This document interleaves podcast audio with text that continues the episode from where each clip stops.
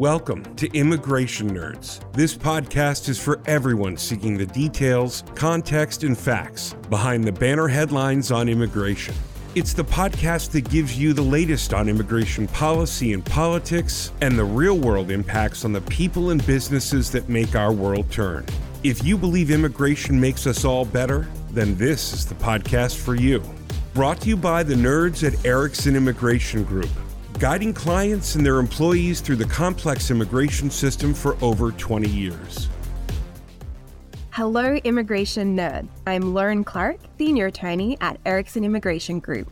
I am a fellow nerd, an immigrant, and host of this amazing podcast. On every episode, we're joined by the smartest nerds in the know as we cover trends in business, culture, technology, and politics at the intersection of global immigration. Today, we nerd out on the immigration policies of our neighbours to the north, Canada, a nation whose population grew by over 1 million people for the first time ever last year, and which expects to welcome another 1.5 million new permanent residents by the end of 2025. But first, we start with a roundup of the recent immigration news that we should all be aware of. And as always, we've got just the right nerd for that. Hi, Lauren. Hi, Rob. That's Rob Taylor, partner at Erickson Immigration Group and our news nerd in chief. What's in the immigration news feed today? Yeah, so I wanted to cover a few updates today, uh, mostly pertaining to business immigration. So the first is the USCIS fee increase. So we previously talked about this and the fact that it would probably be going into effect Q4 of this year, maybe Q1 of 2024. Uh, recently, USCIS had closed the comment period in mid March, and they just let us know that actually all of the comments were not properly posted. So they're working on getting those comments posted, and then they'll kind of take the next steps in the rulemaking process we still expect those fees to go into effect probably in Q4 of this year. And that's really significant because the increases are a lot. And so we're going to continue to monitor this, continue to keep folks up to date on it because companies and, and clients really do need to prepare for these fee increases. They, they will have a substantial impact on their budgets. Uh, additionally, the just recently the May Visa Bulletin was released. So again, as a reminder, the bulletin is released on a monthly basis and it helps identify when folks can be eligible to get their green cards. So they break it down by family as well as employment. And in this most recent bulletin, the EB2 and the EB3 categories for worldwide retrogressed. So that means that the dates that were set in the previous bulletin actually moved backwards. And that, that happens from time to time. And it is important to track and monitor because unless a person's priority date is current on the visa bulletin, they can't receive their green card. So, with regards to the retrogression, it's important for folks to keep in mind that if they were in an EB2 category and their date moved backwards, but it still might be current in an EB3 category, they might be eligible to interfile and uh, downgrade their basis for qualifying for the green card. So, they should certainly talk to an attorney about that. As far as the EB2 and EB3 categories for China and India, they remain the same. So, no advances, no retrogression. We'll just have to wait till next month to see if there's any changes for those folks. And then lastly, the Department of Labor uh, has released a new ETA 9089 form. That form was first published by the Department of Labor in 2005, and it's specific to the green card process as it relates to PERM. So, anytime an employer wants to sponsor someone for a green card, they have to go through certain, certain steps where they test the labor market. And then, once that process is completed, they submit this form ETA 9089. And then the Department of Labor will determine if there's any qualified U.S. workers for that role since 2005, there have not been any new forms. Uh, and so we've essentially been dealing with the same form for almost 20 years now. Uh, but as of May 16th, a new form will take effect. Uh, that form is currently available online through the Office of Foreign Labor Certification. And uh, so folks should go and check out the new form. There are some changes to it, uh, nothing major, but, but some changes that need to be accounted for. I think where the where the real changes are actually with regards to some technical improvements. So the form can now actually integrate some information that's available through the Department of Labor uh, flag system. And additionally, there are answers that will actually auto populate on the form depending upon how you answer previous questions. And so it's really important that you understand the logic of the form and how certain answers will actually dictate how certain answers will actually auto populate uh, later on down the form. Uh, so those those are the major things. Um, you know, this this perm one in particular is very significant just because the form has been static for so long, and uh, and they've given us a relatively short period of time to prepare for the mm-hmm. change. Uh, but as always, we are expecting um, you know further guidance on on how the form should be completed, and we expect that we'll uh, we'll get more information as things move forward. That was news nerd Rob Taylor. Thank you, Rob.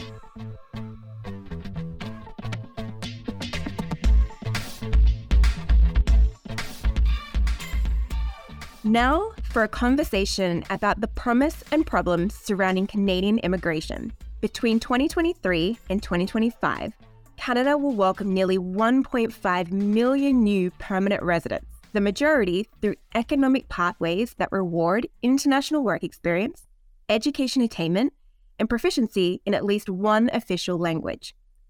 But some, like our guest today, are concerned that Canada's push to solve labour shortages actually be revealing an underlying HR crisis. Ruairi Spillane grew up in Ireland, moved to Vancouver in 2008, and started an online community for newcomers to Canada in 2011. Who better to discuss Canadian immigration with than a Canadian immigrant? Ruairi, thank you for joining us on the Immigration Nerds podcast. Thanks, Lauren. So let's nerd out on Canadian immigration. Ruairi, you're a Canadian immigrant and not in the legal profession. You're also an entrepreneur who is focused on helping people from around the globe make their own move to Canada. From your perspective, when it comes to immigration and employment in Canada, top line, what's working and what's not? Both countries are very different drivers for immigration. Um, primary focus in the US tends to be family reunification and temporary employment visas, but Canada, by contrast, John, the majority of newcomers are um, admitted on the basis of economic need. So in Canada, we give preference to younger candidates with job offers, higher levels of education experience, and language proficiency. So what's referred to as a ruthlessly smart immigration system is actually heavily biased towards education and age on the basis that these candidates are most likely to succeed economically. Um, that's probably the, the, the biggest distinction, right? Um, while Canada's immigration is relatively functional, um, admitting candidates purely based on economic need uh, does so have some shortfalls, right? Um, where we see the economy is struggling in terms of uh, trades, um, more manual labor or lower skilled, even though I hate that term. What's happening right now is they're very focused on economic need, and then we're basically taking the cream from the top, and then there's other parts of the economy that are struggling as a result. Um, while I'd refer to the system as relatively functional, um, there has been a lot of delays, uh, which are rectified um, because of the pandemic. And right now, um, IRCC workers in Canada are on strike. But what I would say is what's working is we're bringing in highly skilled workers. There are cracks to showing um, between, um, I guess, what the immigration system is providing and what the labor market is um, is consuming. When we look across a lot of sectors, uh, they believe it's going to help the economy long term. So, you are hinting here at a key distinction or key difference between Canadian immigration and the US immigration system. And one of, I guess, the biggest differences that we can identify with the non immigrant work visa program is an actual offer of employment.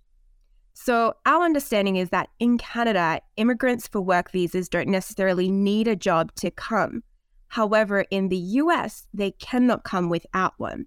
You recently wrote in an op ed for the Toronto Star newspaper that described survival jobs as being infamous among newcomers. What do you mean by survival jobs? And why are we seeing Canadian employers be so hesitant to hire these newcomers for the specialty occupations? Sure. When we when we describe a survival job, we talk about a job that pays the bills, but it doesn't relate to the career trajectory of that individual, right?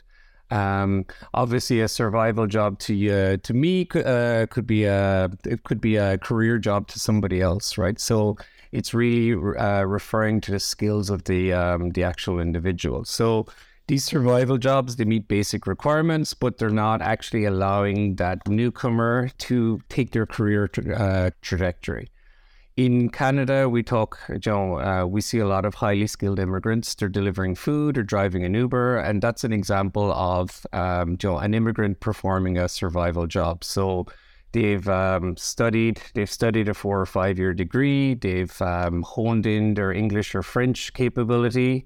They've jumped through all the hoops of the Canadian immigration system.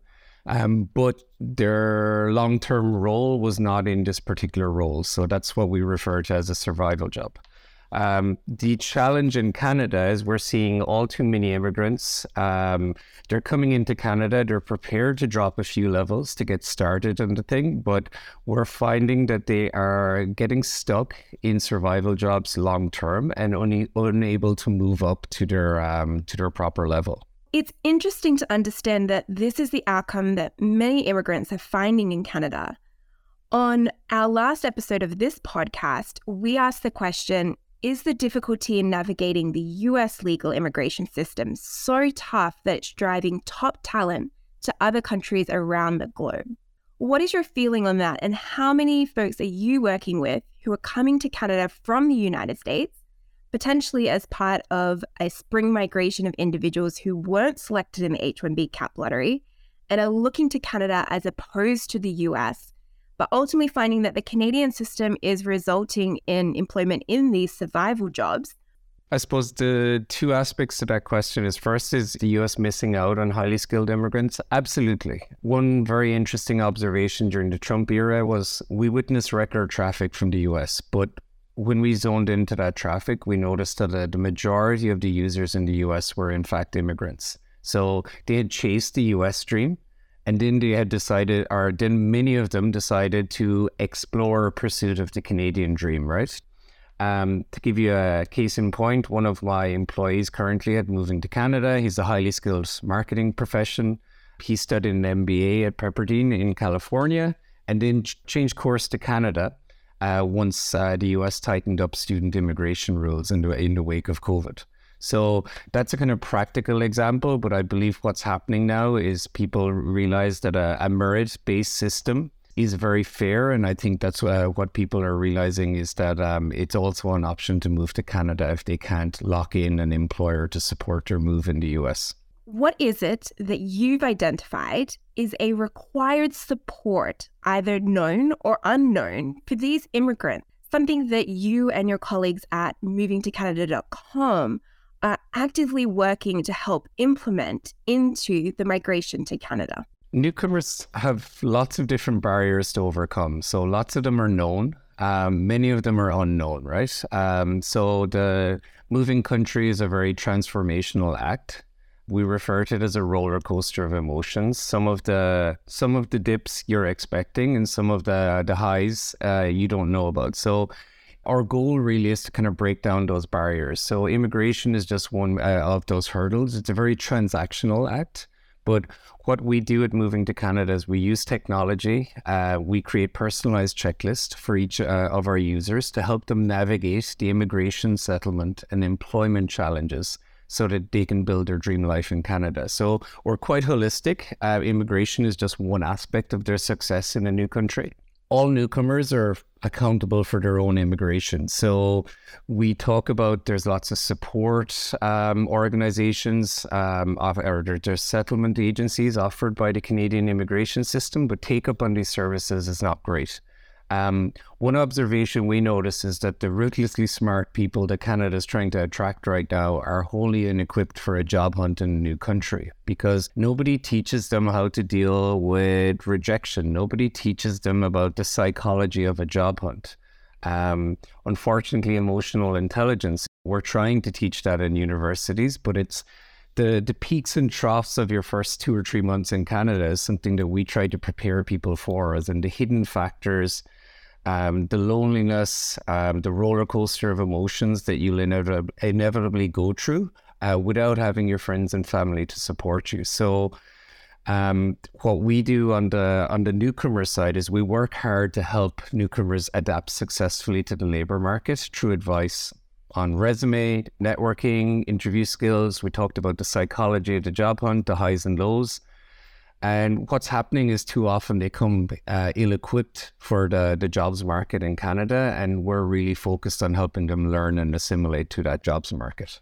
Looking at the Canadian immigration system for work, the visa programs, and the disconnect that you've previously described between immigrants coming in, having these particular education and qualifications, ultimately ending up in survival jobs, but also having a labour market within Canada that's in desperate need of individuals to fill positions that aren't necessarily targeted by having a certain level of education or qualification. Do you believe Canadian officials recognize the disconnect you're describing? And is there moves that they could take to uncap the potential of new arrivals? I think it's becoming apparent. Um, what we're seeing is an unpre- unprecedented rise in economic class immigrants. So this, uh, we're seeing a lot of uh, highly educated people come into the market, and what's happening is, you know, we're seeing a gap between um, the labor market not consuming the product of the immigration system, right? The engineer with a PhD driving a taxi has always been the cliche in Canada, um, but it feels like it's getting all too prevalent now. What's required, I guess, is there's a realization, you know, from our labor market that they need to do a better job in absorbing the available labor in the country right, right here, right now. Um, both employers and newcomers can make adjustments to their behavior before this becomes a, a bigger problem. Um, the last thing we want is, um, as a country, is Canada realizing that the um, the land of milk and honey is the land of frustration, right, and uh, and underemployment. So the labor market needs to speak up if they don't believe the output of the immigration system is suitable for purpose. And but my hunch is that employers will continue to cherry pick talent despite the labor shortage in the country, and that can create larger problems down the line. Ruairi, this leads to a great follow up to the question you posed in your op ed last month. Does Canada have a labour shortage and an HR crisis at the same time? There's lots of factors going on here. I still hear a lot of Canadian employers say if only we had the people, we could continue to grow. So, my argument is those highly skilled workers are here right now, but they're simply not being integrated into the employment market.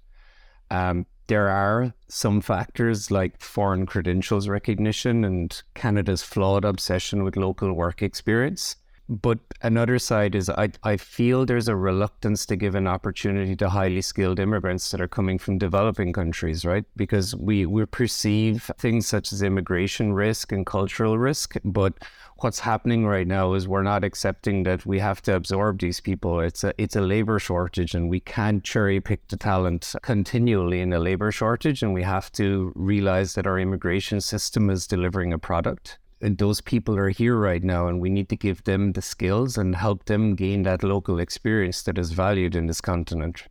Does that create a greater demand or a greater market for support services, or does it require a greater regulatory response from the Canadian government? Or is it a little of both?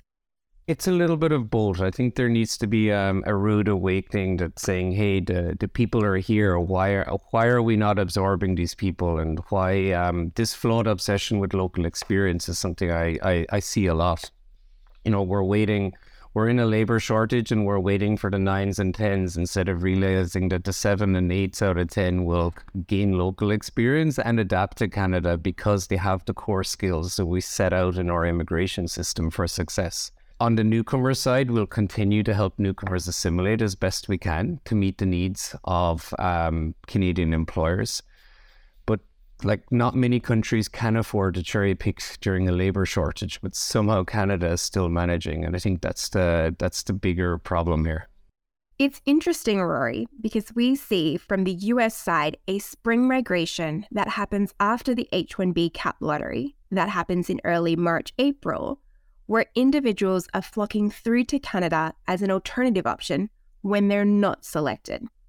We haven't seen those numbers decrease, and we are likely to see the current trajectory continue as there's a continued demand for individuals coming into Canada.